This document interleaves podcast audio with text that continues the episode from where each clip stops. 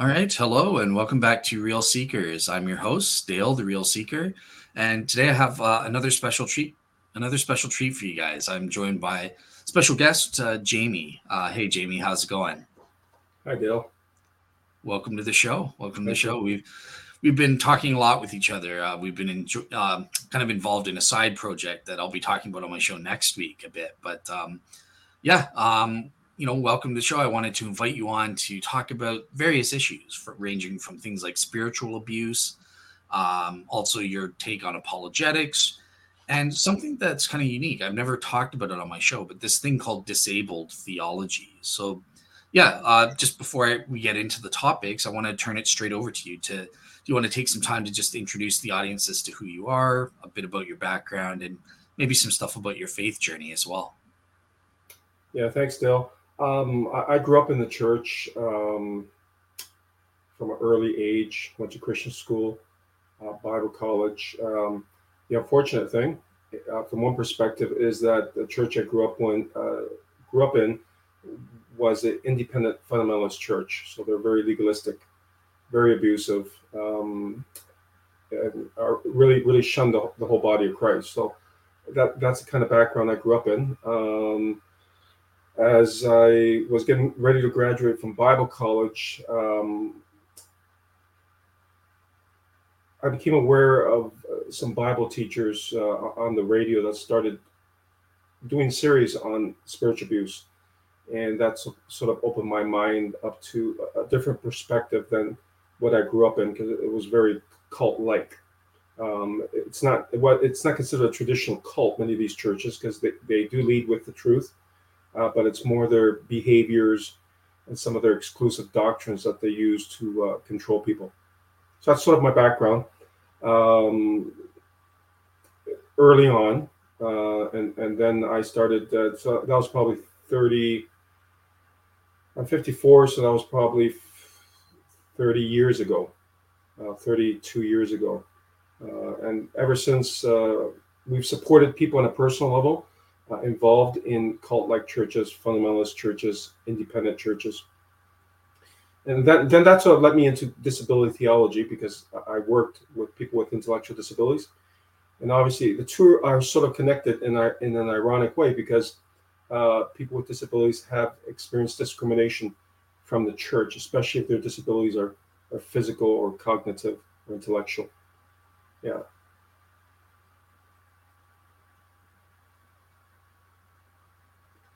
And I can't hear you anymore. Awesome. Okay, sorry about that. Oh, something happened there. I muted myself by accident. Um, okay, cool. So, so I want to kind of transition into let's look at that first topic, this issue of spiritual abuse, because this is so important today, as as you and I know, kind of thing. Yeah. So, um, do you want to just kind of take a couple seconds? First of all, can you explain?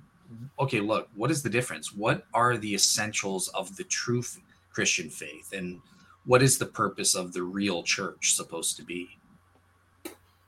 Yeah, um, that's a great question. I, I, don't know if you want me to list all the essentials. Um, I do have a website where they are they are listed at um, churchwatchdog.webador.com. So we actually list all the essentials. There's, there's quite a few because uh, there's doctrinal essentials, there's moral essentials of the Christian faith. Uh, but just to answer uh, briefly or generally, um, the difference between a good church or a bad church um, is the difference between independence and interdependence. Uh, when we look at the New Testament, the, the, the the New Testament churches were interdependent with each other for several reasons: for for accountability, for um, healthy doctrine, um, uh, for spiritual edification, um, and, and so we, we do see examples, for, for instance, in Third John, uh, where, where there was a church that became independent and it ran into all kinds of problems where they, they began to weaponize and abuse the scriptures. So uh, that's one area. The other area would be the difference between liberty and and uh, legalism, where um, legalism is, is going beyond what the scripture teaches. In some cases, uh, taken away from the, what the scripture teaches. Uh, and we know that the Pharisees were notorious for that, right? They had over 600 rules that they made up in their own head, uh, arbitrary personal rules that were not scripture. And, and uh, Christ himself commands us not to follow the commandments of man as the commandments of God, because if we do that, then we're worshiping him in vain. So we got to be careful that we don't make our personal opinions or convictions or preferences God's commandments, right? Um, so that's another distinction. Uh, the Bible teaches us in Galatians that we're, we're called to be free in Christ. Um, now, our culture would interpret that differently from how we would interpret it. As believers, we would interpret that as freedom from ourselves, freedom from sin, freedom from the letter of the law, but also freedom from uh, lasciviousness. So that those are the two extremes, right? Legalism and lasciviousness that can lead into abuse. Uh, then the last one uh, distinction I would make is the difference between unity and uh, uniformity. Um, so, uh, as a church, the true church is supposed to be united uh, on the essentials of the Christian faith. Uh, the main essentials, I would say, are the death, burial, and resurrection of Jesus Christ, or how we view salvation, right? Yeah. Um, then th- there's people that try to pick and choose uh, certain doctrines that are non-essentials and make those essentials. So uh, we need to be very careful that we're united on the essentials, and that we don't become sort of um, like cookie cutter, like Chuck Swindoll says in, mm. in, our approach to Christianity, where you know Dale prefers to use one version of the Bible, I prefer to use another. We we don't discriminate against each other on that basis, right? Or we might have different views on prophecy or eschatology and uh, we don't discriminate. There, there's room for for liberty. I forget who you might know who it is, Dale, who said that uh, on the essentials of the Christian faith, we should have uh, unity. On the non-essentials, we should have liberty, and in all things, we should uh, have Christian charity.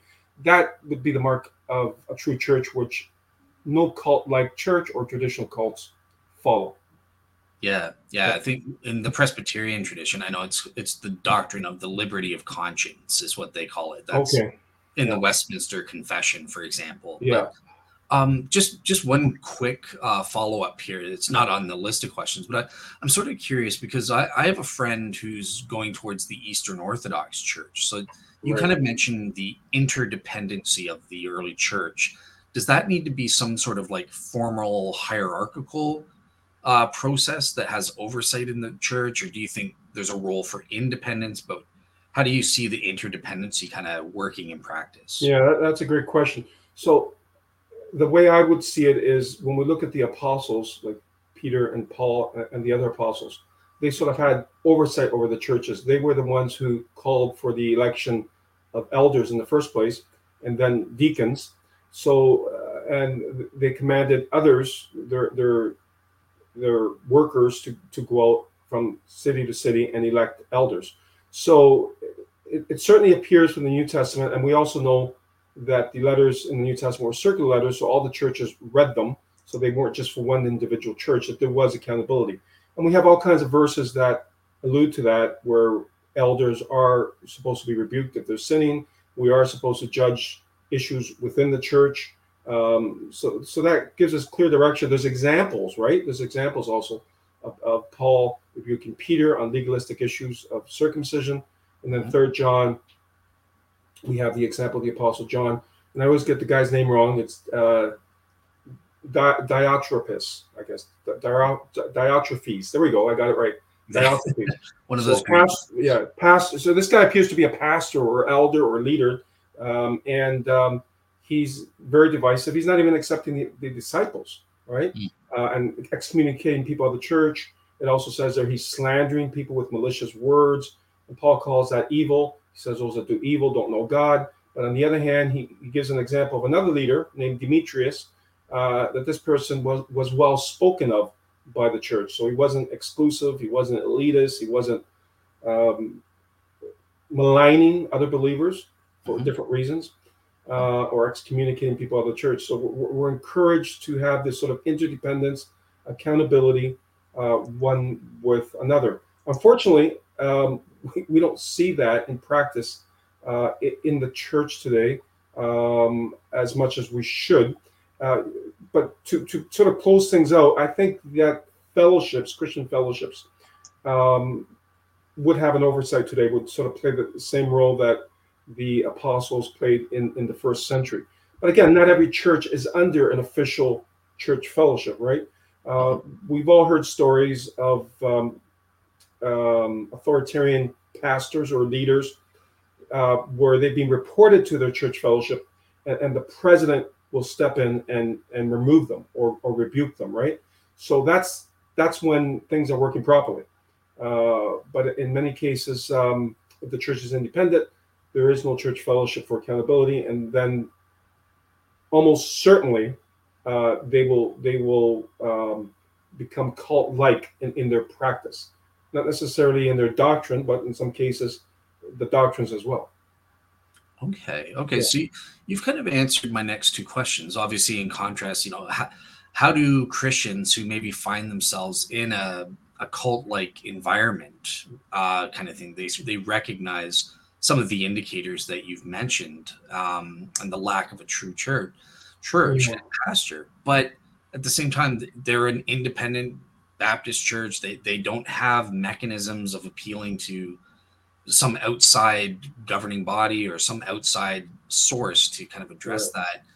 What should the Christians in that kind of environment should they do? It, it, do they just leave? What you know? What what's their responsibility? Uh, I would recommend that they come together, they document things, they maybe possibly start an investigation, they report the church to affiliations that they may be connected with.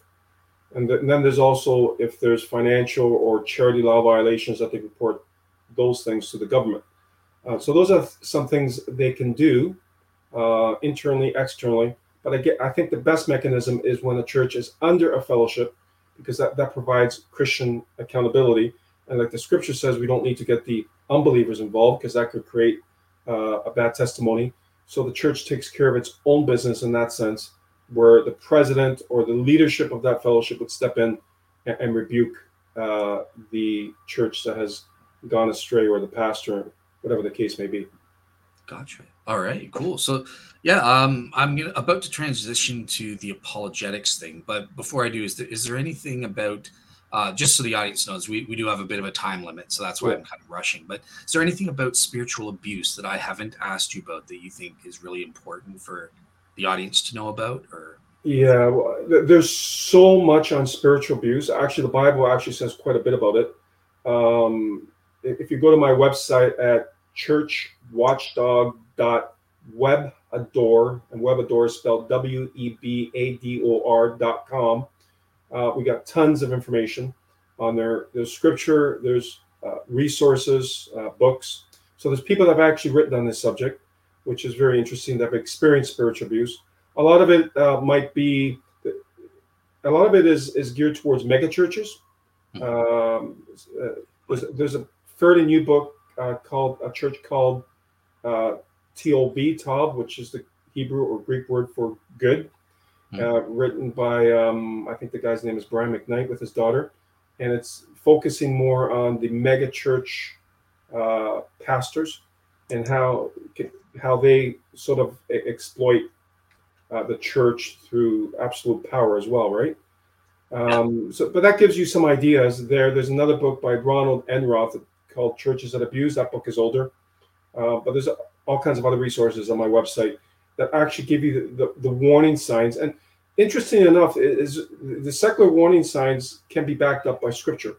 Um, even with the qualifications of a pastor, obviously, why do we have qualifications? Because not everybody's qualified, right?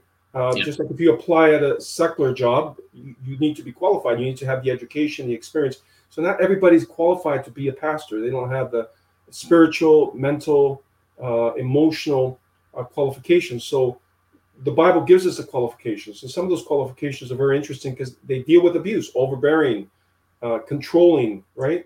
Uh, someone that's in it for the wrong reasons, maybe maybe for for uh, personal gain, right?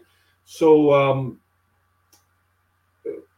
th- there's lots of scripture that we really can't get into now that sort of talks about uh, the right way and the wrong way to pastor a church, a healthy church versus an unhealthy church.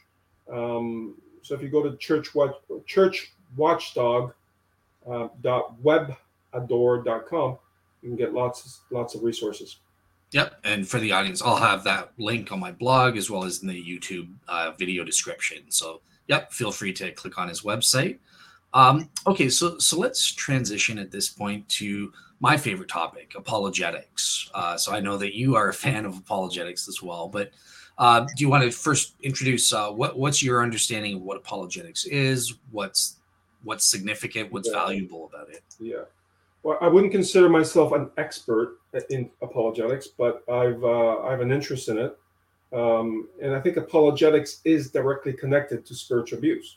We're, we're defending the, the Christian faith. That's what it means. It's a defense of the Christian faith against um, human tendencies uh, to abuse. Right. So when we speak to, for instance, the new atheists, they would be the first to attack Christianity on the basis of the abuses of Christianity. Uh, so the, I think the two are completely connected.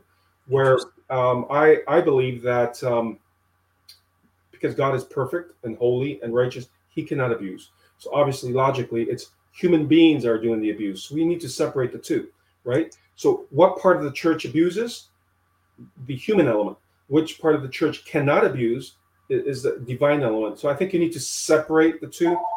Um, when you have um, cases of abuse down through history, in every case, every single case, it, it's human beings. So really, it has, in one sense, nothing to do with the church, because people are using the church to abuse. But you can also use government, business, right, uh, relationships. So it's just human beings that are flawed, uh, that are doing the abuse. In this case, they're using the mechanism of religion.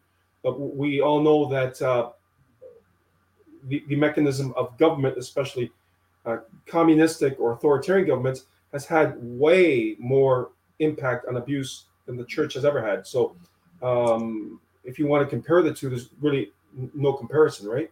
Secular abuse greatly outweighs, in my opinion, religious abuse. So that's a little bit of the connection between the two.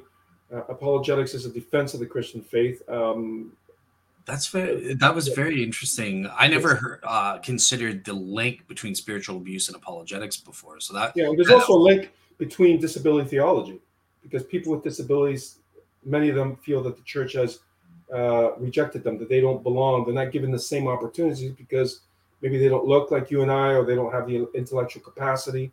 Um, uh, they're not able to worship maybe in the same way you and I are able to worship. So yeah. there, there's I think the three are linked together: apologetics in a funny way, uh, spiritual abuse, and, and then and then disabilities within the church.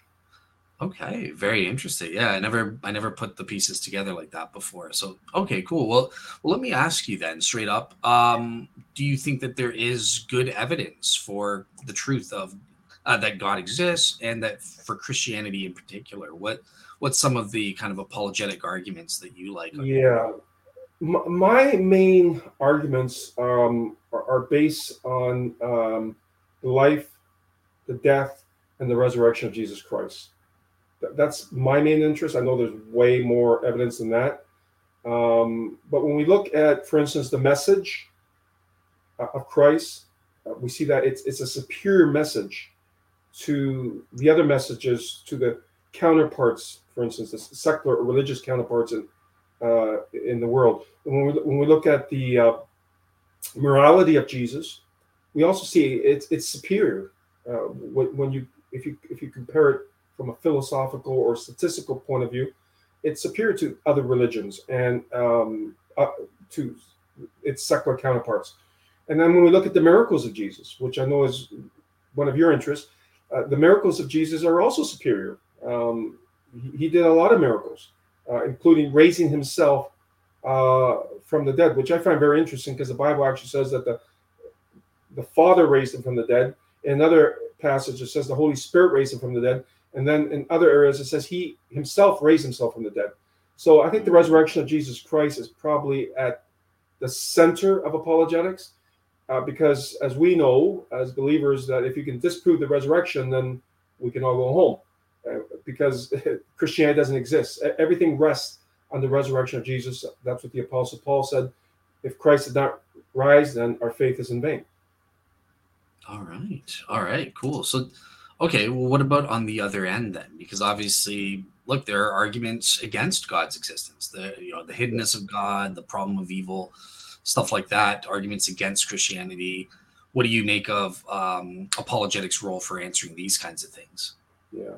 Again, from my perspective, I'm not an expert. I'm, I'm an observer. I have an interest in it. I've watched quite a few debates with the new atheists like Sam Harris, uh, Lawrence Krauss, the late Christopher Hitchens, and Richard Dawkins. Um, and and when they debate their counterparts, whether it's John Lennox or William Lane Craig or, or others, mm-hmm. um, I always find that the Christian arguments, and this might be a little bit of bias, but even when they do um, when they analyze some of these debates from a secular perspective, you always see people favoring the arguments of the uh, Christian apolog- apologists. Uh, I just find their arguments are um, more reasonable, m- more logical. I, I, personally believe it takes more faith um, to believe in some of the arguments that the new atheists present uh, on on issues of evil, on issues of God's existence. Um, I, I find a, a, lot of their arguments are very shallow. They they resort to um, abuse, name calling, defamation, intimidation, harassment. Kind of ironic. Eh? I'm yeah. laughing because uh, I mean I've seen Christopher Hitchens do it. I mean um, Sam Harris as well, Lawrence Krauss, where they they make fun of people. We're idiots. We're stupid. But uh, there's no one that can believe this. But I mean, that statement alone is the most idiotic statement you can make because the people they're debating are just as qualified as they are, or more so, uh, from a educational point of view. I mean, these are people teaching at high levels um, all over the world, whether it's at Oxford or Princeton or Harvard. Um, and, and, so I just find it very ironic that they, they contradict themselves over and over again. Their arguments to me are very shallow and superficial. All they can do is make fun of the Christian faith and you know, a part of me agrees. I, I laugh with them, and I agree. Yeah, miracles are silly; they, they can't happen. Uh, but if God exists, then anything can happen, right? So, I, I just I think they're arguing the wrong thing. I think we need to argue God's existence, not whether miracles exist. Because if God exists, by definition, I remember in school, the definition of God is He can do anything. So we're, we're really arguing, I think, the wrong thing when they argue miracles or they argue the issue of evil or uh, Christian abuses. Why don't we argue the issue if God exists and anything's possible? That's a, yeah, that's an interesting point. I, I remember my debate with an atheist, uh, Jordan, who I actually like. He's not kind of that typical angry atheist online stuff like that, but he was saying the same thing. He's like, okay, look, it boils down. If you've got God, you've got a mechanism. So let's debate: does God exist, or something like that. So but yeah, there's there doesn't seem to be that same recognition on the other end where you know oh they just want to mock and deride miracles as quote unquote magic and superstitions and stuff like that. There, there is that anti supernatural bias that a lot of the the skeptics seem to have, and it's it's not really warranted. It's not well thought out on a lot of their parts. Um, one thing I, I do want to ask you as well, in terms of approach, my old atheist uh, co-host when I was on the Skeptics and Seekers podcast, he he purposefully employed a polemical approach where you know mocking, belittling Christianity, kind of, and he saw that as a tactic on his part to expose how you know how silly it is or something like that. Do, do you think that for Christians doing apologetics, is there ever a, appropriate time for us to use polemics or something like that or uh, yeah, yeah. is there any value in that approach I think, I think that's a i think that's a good question i think jesus used it mm-hmm. with, his critics with the pharisees um, he engaged in, in name calling to a certain extent um, so, I th- so i think i think there is a place for it um, but I, I just see that when you resort to personal attacks or name calling or defamation uh, or ridiculing, mocking, that would be the word, th- then it weakens your argument. It shows that you are, have become defensive and that your arguments are deficient because we're, I think it was Charles Spurgeon who said that we should use uh, very soft words and very strong arguments, right?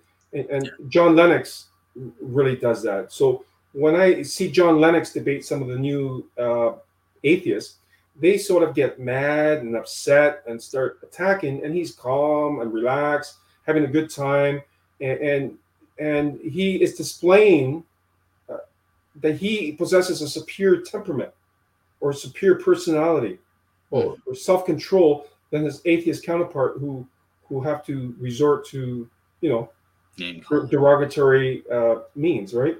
Um, it just shows that he, he's smiling, he's comfortable, it doesn't bother him, that he doesn't have to lower himself to their standards, to their, uh, I want to use the word perverted, but uh, standards, uh, because it, it is, it's, it's, it's, a, it's a form of perverted behavior, right? Abusive behavior. He doesn't have to resort to that. He can give, smile back, have a good attitude, uh, sort of love them as they're hating him, but he's loving them back, or he's killing them with love. That's the way I see it. So that's why he's one of my favorite apologists because uh, he, he he he doesn't get upset. He just returns love and gives really strong arguments that I think are much more superior. So it's not only his temperament, his personality, but his arguments are superior. Uh, and he's debated like like you know like big shots like Christopher Hitchens and I think he's won. Like I think Same. I try I try to remove myself. If I wasn't a Christian, if I was an agnostic, who who who who who did the better job? And I think John Lennox, hands down. Like he, he's not as famous or household name as Christopher Hitchens, but I, I think he, he's more intelligent than him for sure. Yeah. You know, yeah. he, he he he has um he, he's a better debater and he's more winsome. He, yeah.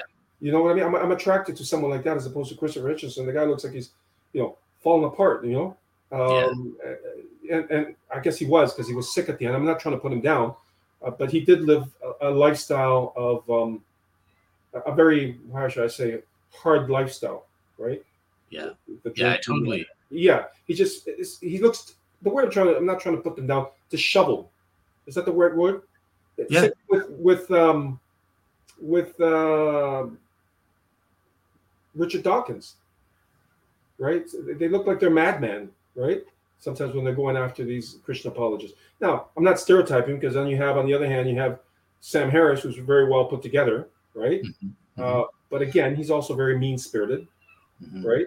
Uh, and so forth. And my cat's meowing in the background, so. no, no problem. No. Yeah, I totally agree with what you're saying and stuff like that. And um, like like you said too I, I do think that there is a place for it but we have to be very careful and discerning because for the most part for most people including myself it, when it's just given as a first tactic it's very um stand it turn off it turns me off like i don't you know you have nothing really valuable to say you just want to insult and belittle and stuff like that so yeah i i totally agree that our first approach is to be the christ-like example where you know we come across uh, well and represent him well and that sort of thing.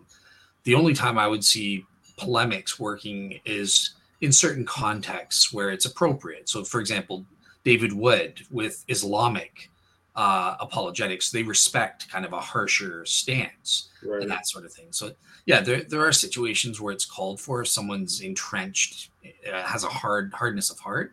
But for the most part, we want to represent that John Lennox style. So, all right, cool.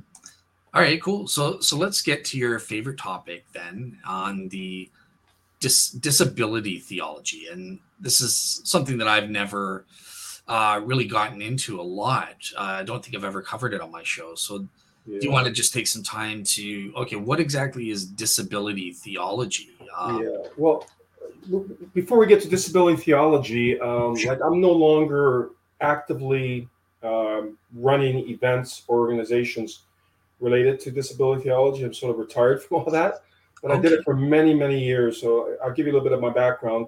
I, I, I worked with people with intellectual disabilities like Community Living Toronto. So traditionally, um, in the Western Hemisphere, we've had what they call institutions for people with severe disabilities, like physical disabilities or intellectual disabilities, right? People that can't um, live on their own in, in, in, within the community. So, for instance, in the province of Ontario, at one point uh, before Dalton McGuinty, we had like over 30 institutions all across. So, for instance, if you had a child with a severe disability that was um, aggressive or hurting themselves, um, the doctors would tell you you had to put them in one of these institutions, and you didn't really have a choice.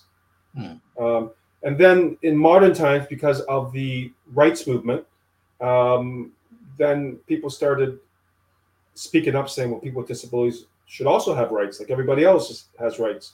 So they're being abused, and, in many cases, that, that was the case in these institutions. Uh, over, just, over medicated. Yeah, go ahead. Just uh, just for context, because my audience, they're not Canadians. They have no idea who uh, Dalton McGuilty is. Oh. Uh, um, what, so this is around like the 2000s or something, right? Um, yeah, he's the one that closed, shut them down, but it was progressively happening, right? So yeah. now all over the world, um, in developed countries, you would have very few institutions open. I think some still exist for people with severe disabilities who are a danger to themselves. So now they've, um, what's the word I'm looking for here? I want to get the proper word. It's um, deinstitutionalized people with uh, disabilities or severe mental health uh, diagnosis. So you might notice now that you, you see a lot more people in the community that are physically disabled or have mental health disabilities. Where in the past, before the 1990s, they most of them would be in these massive uh, institutions, right? So when the rights movement came along, uh, it affected uh, the disabled community uh, in a good way, but there's also a bad side to it, um, where if you give rights to people that can't manage or who are violent within community, then you, you get you develop all kinds of other problems, right?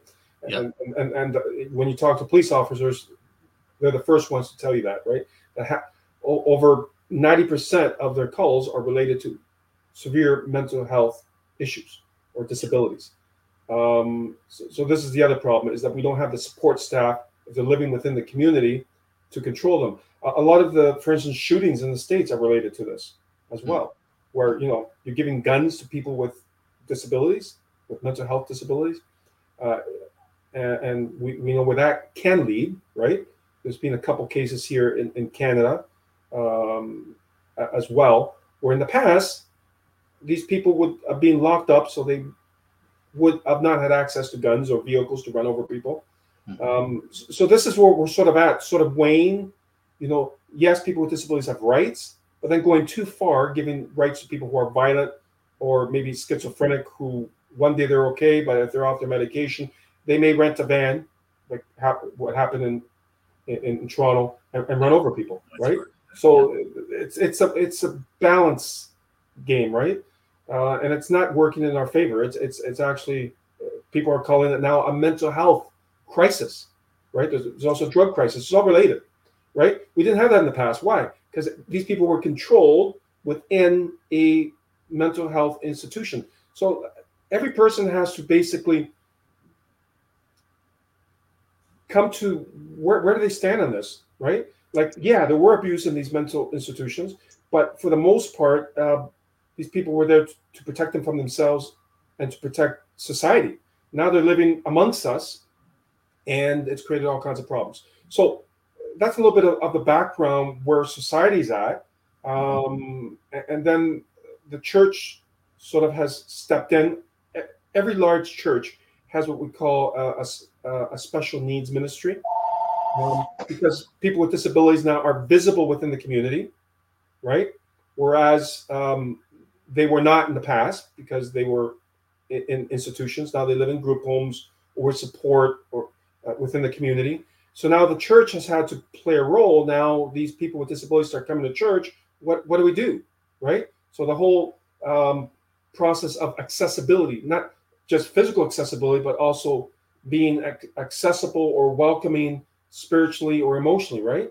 Um, so again, it, it becomes a shock when a group home, for instance, of 10 people with intellectual disabilities, some have physical disabilities as well, uh, would show up at a church? How, how, do we deal with um, maybe the noise level or their expressions of worship? They look a little bit different. They don't have the social etiquette that you and I may have. They're going to come up to you and give you a big hug and kiss. How do you deal with that? You, you, you, you I mean, we're not used to that, right? That's not uh, etiquette, right? Yeah. So it's created challenges for the church, but um, support staff within the church or believers have stepped up and they started special needs ministries. So special needs ministries are relatively a new thing mm. based upon what's happened with society, where now people with disabilities are, are living amongst us and they do have the right to live amongst us, in my opinion, as long as they're not a danger to themselves and to society. I think that's where you have to draw the line. Um, and, and, and the government is not doing a good job of drawing that line, right?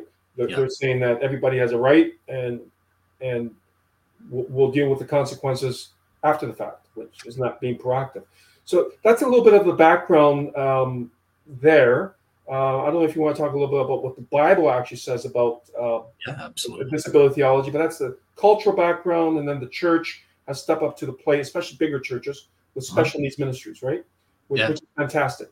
Uh, again, the danger with special needs ministries, though, is some of them tend to segregate people with disabilities into their own classes, hmm. right? And so now there's a move for inclu- inclusion within the church now. So not to have them within their own class, but integrated within the Sunday school, within um, right within, yeah. the congregation, so they can worship, so they can. Uh, that makes yeah that makes sense to me. Bit just biblically speaking, like, look, there's neither Jew nor Gentile, there's neither disabled yeah. nor abled, whatever yeah. it is, right? We're all one in Christ, so that makes yeah. sense. And one of my, when we talk a little bit now about disability um, theologians, um, one of the fascinating things that uh, I'm not a disability theologian, theologian, mm-hmm. um, uh, but I am a disability advocate. That's my recognition. Um, so we started. Can I go back a little bit to my background? Of course, yeah. Yeah. Okay. So okay, backtrack a little bit. So I, I, took you where the culture's at, where the church is at. So when I was in Bible college, um, I started working with people with disabilities. I think I mentioned Community Living Toronto, but there's probably a hundred organizations like that. Um, Christian Horizons would be probably one of the largest ones out there that's Christian based or evangelical based. Hmm. So the, the, founder had a child with a disability. They started Christian Horizons. So they, they basically have group homes, right? So yeah. so you you live in a condo, Dale. So they might have a condo next door to you that they rent or bought, and, mm-hmm. and a group of people with disabilities live there with the support staff. That that concept, but it could also be a home, right? But they do buy a lot of um, a lot of these organizations buy a lot of units in condos, right? So sometimes they have a whole floor, right? Uh, and again, it's the whole concept of integration, which never existed before. Um, commu- community living, that's what they call it, right? Mm-hmm. So, um, where was I going with this? So, now you have all these organizations to support people with disabilities within the community, uh, and, and, they have staff going into the group homes. Uh, but the interesting part is that, as flawed and uh, what I like to call imperfect and degenerating human beings. Like physically, we're degenerating, right? Mm-hmm. Uh, mm-hmm. so disabilities, just the term disability means impairment, or it means a limitation. So we all have that. So in the general sense, we're all disabled, right? Um, yeah. So we have something called visible disabilities, invisible disabilities. So some disabilities you can't see because they're um, cognitive or mental health, right? They're minor mm-hmm. people suffer from depression you can hide that. Or from uh, mild forms of autism right? You, you can hide some of that stuff right? Um, yeah. right? But physical disabilities is harder to hide right? You're in a wheelchair you have a cane right? But there's something called dual diagnosis where you have both right? So you have the uh, unfortunate uh, unfortunate um, place in your life to be physically disabled, you're in a wheelchair, but you also maybe have an intellectual or learning disability or mental health disability, right? So, what I'm trying to get at is that all of society, every human being has a disability at one level or another. Then we have aging disabilities. As we get older, we know that you know our hearing goes, our eyesight goes. Those are all forms of disabilities. They're they're I, limitations, impairments, right? Can I just jump in just yeah. to ask you to add to what you're saying, and I'll let yeah. you finish. But um, what what's your take on maybe the third class of disabilities that never gets attention is spiritual disabilities? Look, oh, I, I, actually, we do talk about that. You just beat me to you just beat me to it. Absolutely, we're we're spiritually disabled because we're disconnected from God. We're broken, right? Uh, and, and, and sin has disabled all of us, right? Death is the greatest disability. So, uh, related to that, uh, there, there's a book that your audience needs to know. It's probably the top book on uh, disability theology. She's passed away now at the age of 44. She was in a wheelchair. She, she was a disability theo- theologian. She passed away several years ago. Her name is Nancy Eiesland. So the name is spelled E I E S L A N D. And she wrote a book that is probably the most famous book out there uh, that became more mainstream called The Disabled God. And it was very controversial. So the book is called The Disabled God by Nancy Eiesland. And, and she's you, passed on now. But she was a disability theologian. Yeah. It's a fantastic book that I think everybody should read.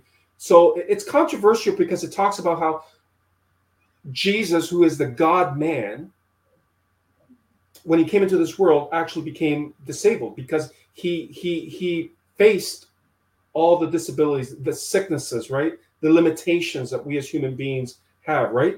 Mm-hmm. Um, then she talks a lot about him being on the cross. He would have been physically disabled by the the beaten, the, the, the, the scourging and the beatings that he, he underwent. Right? He, he he appears to Thomas. We're talking about evidence apologetics, right?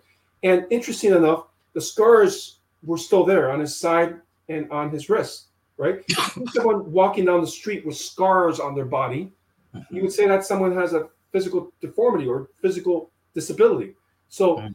it's kind of controversial, but I think the point can be made that Christ, when he came into this world, limited himself and, and took on our physical disabilities, right?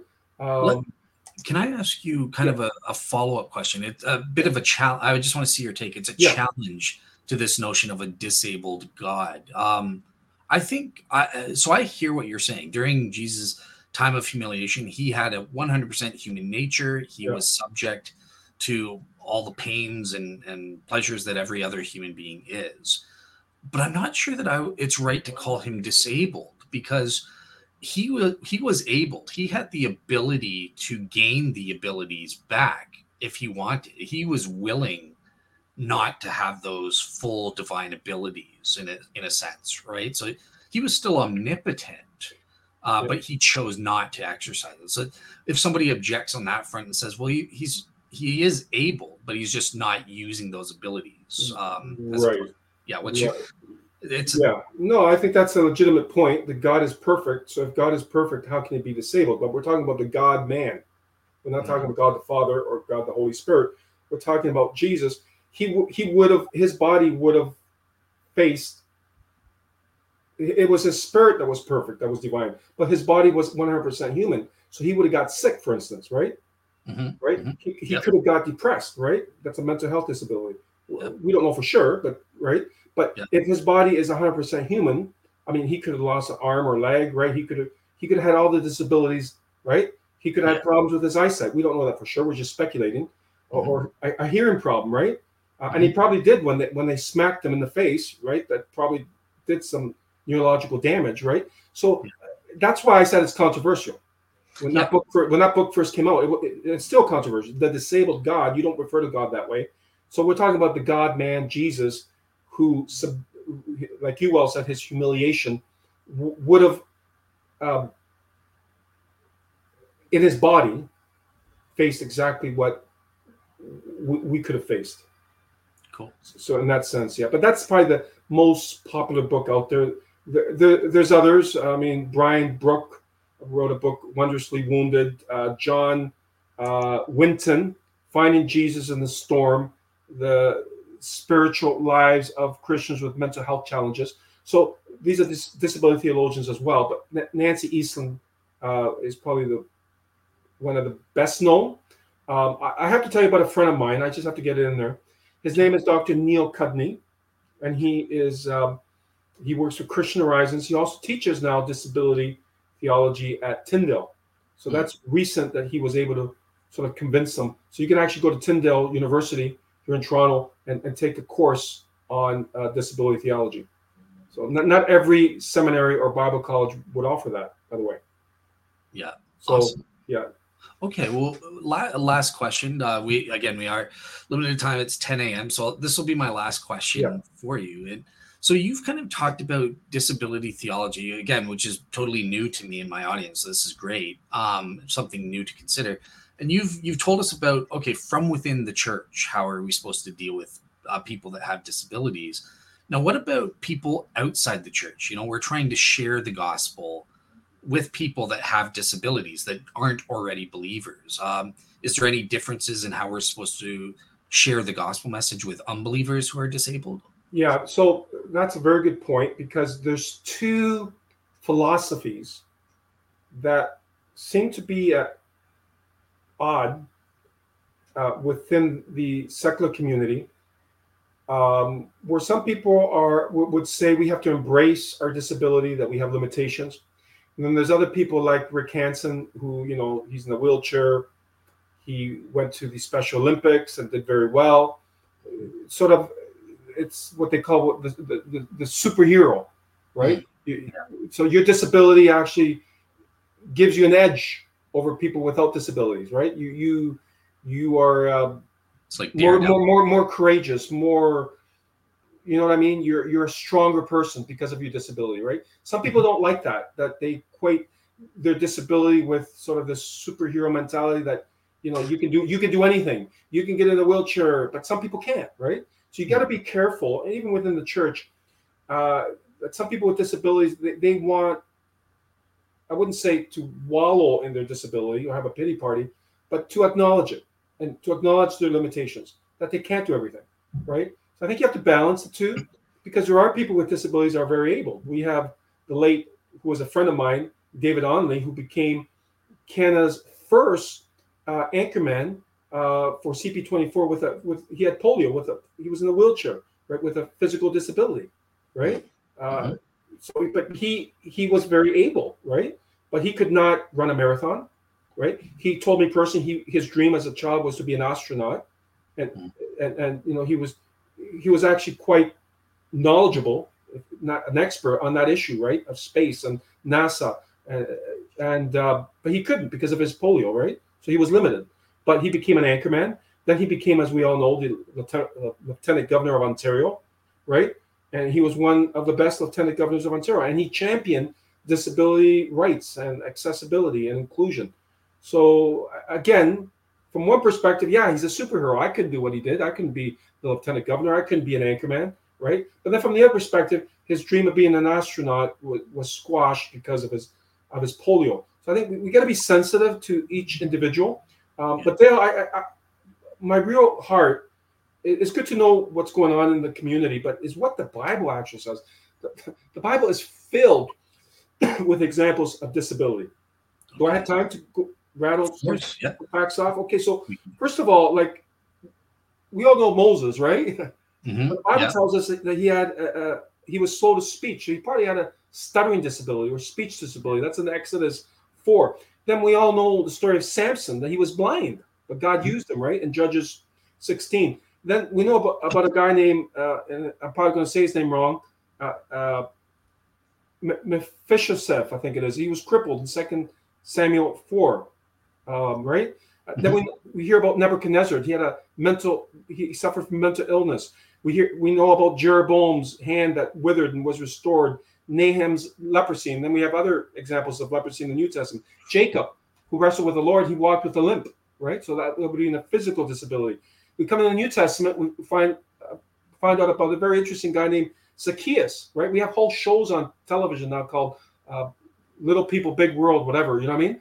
Uh, they would call themselves little people, right? So Yeah. he, he would have had a, a disability uh, uh, there. Um, we look at, uh, for instance, the Apostle Paul, where it says he had a thorn in the flesh.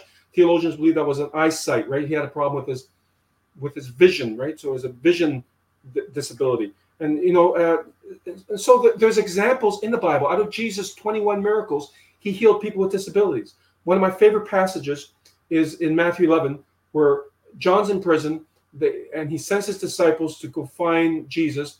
And John's disciples ask Jesus, How would we know that you're the Messiah? and Jesus says, Well, go back and tell my cousin John what you've seen. The, the, the lame walk, the blind see, you know, the poor being fed. So he healed people with disabilities, right? Mm-hmm. We we we hear him in John 9 healing a person that was blind, right? There's other cases where he heals the lame and the blind, even people that have were dead, right? Like Lazarus, right? Yeah. He brings them back to life. And so, like his whole ministry was basically surrounded with people with disabilities. It actually says that he actually became, and this is part of apologetics, is that it, it is is that Jesus was a celebrity. Mm. There were thousands, not hundreds, thousands of people following him, right? And that's pretty hard to say he didn't exist when thousands of people are when he's going from town to town to town and they're bringing their sick family members or friends for Jesus to touch and heal. I mean, that that's a huge case for for apologetics because um, it wasn't hundreds, it was thousands. Uh, he fed the 5,000, right? And that was just men. So it was probably 10,000, right? Oh, uh, um, yeah. So he, he, was, he was like a celebrity today. He was well known. Um, there were hundreds and thousands of eyewitnesses to his miracles.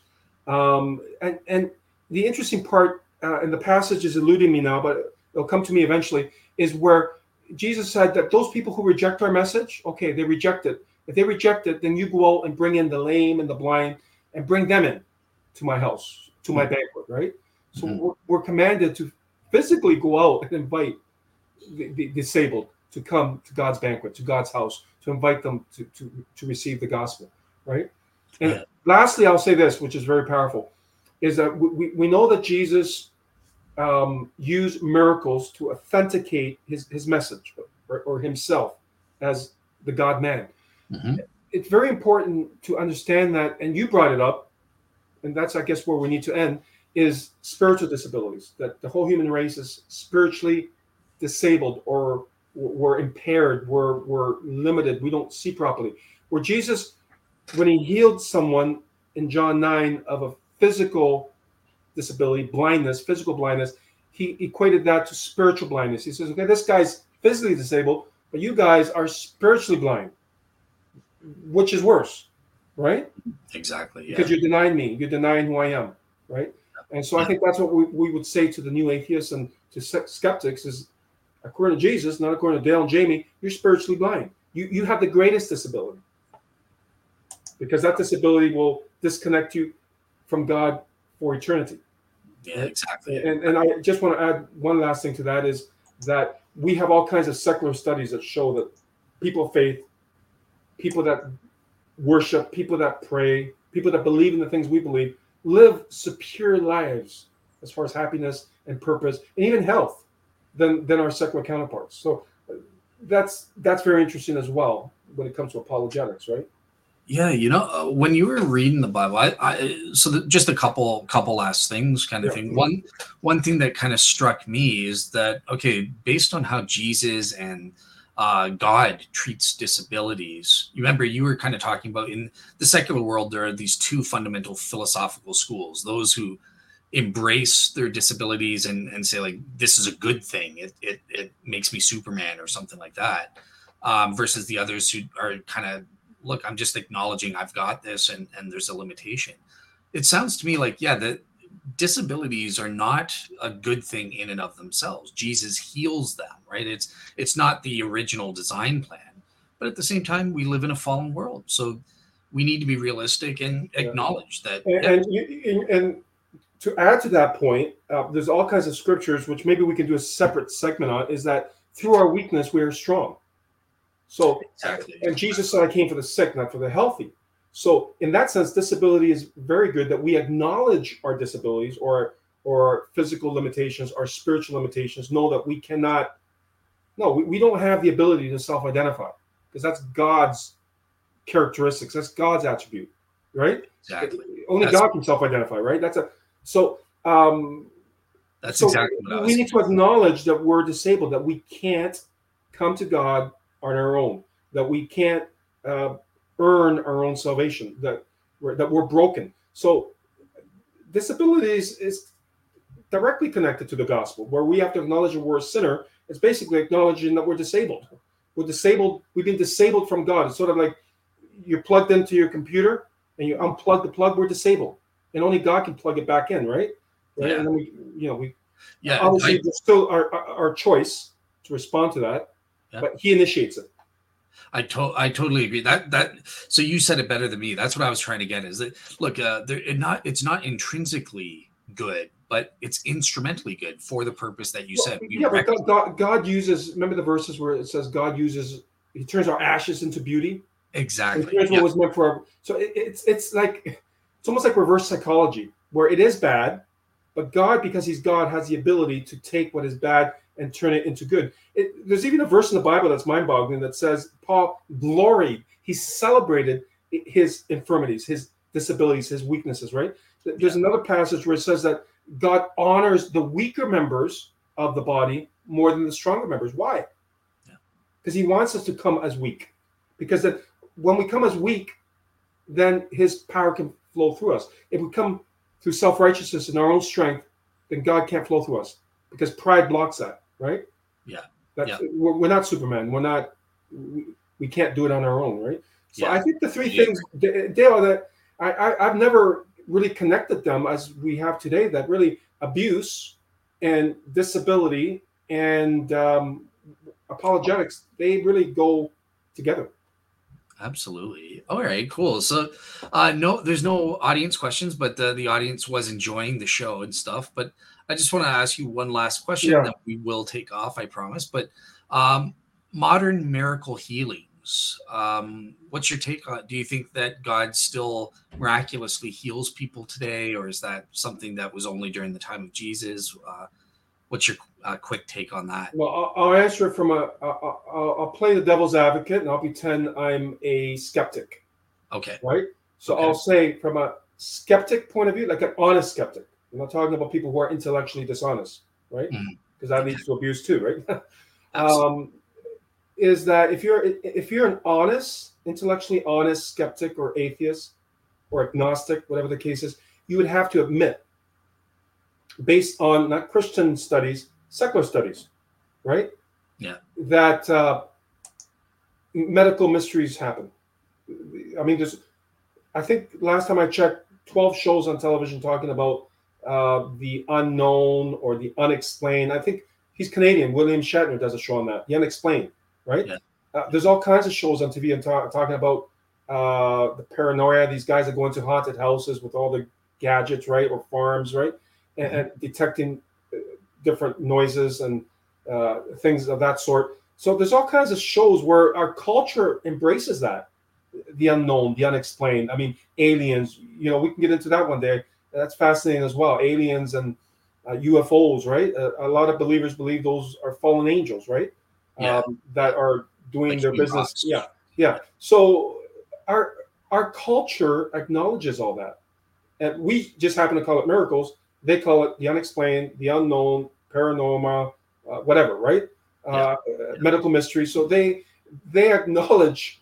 Uh, so that's why I find very ironic that people like Christopher Hitchens, Sam Harris, they're not intellectually honest because they they will acknowledge it. They just call it something different.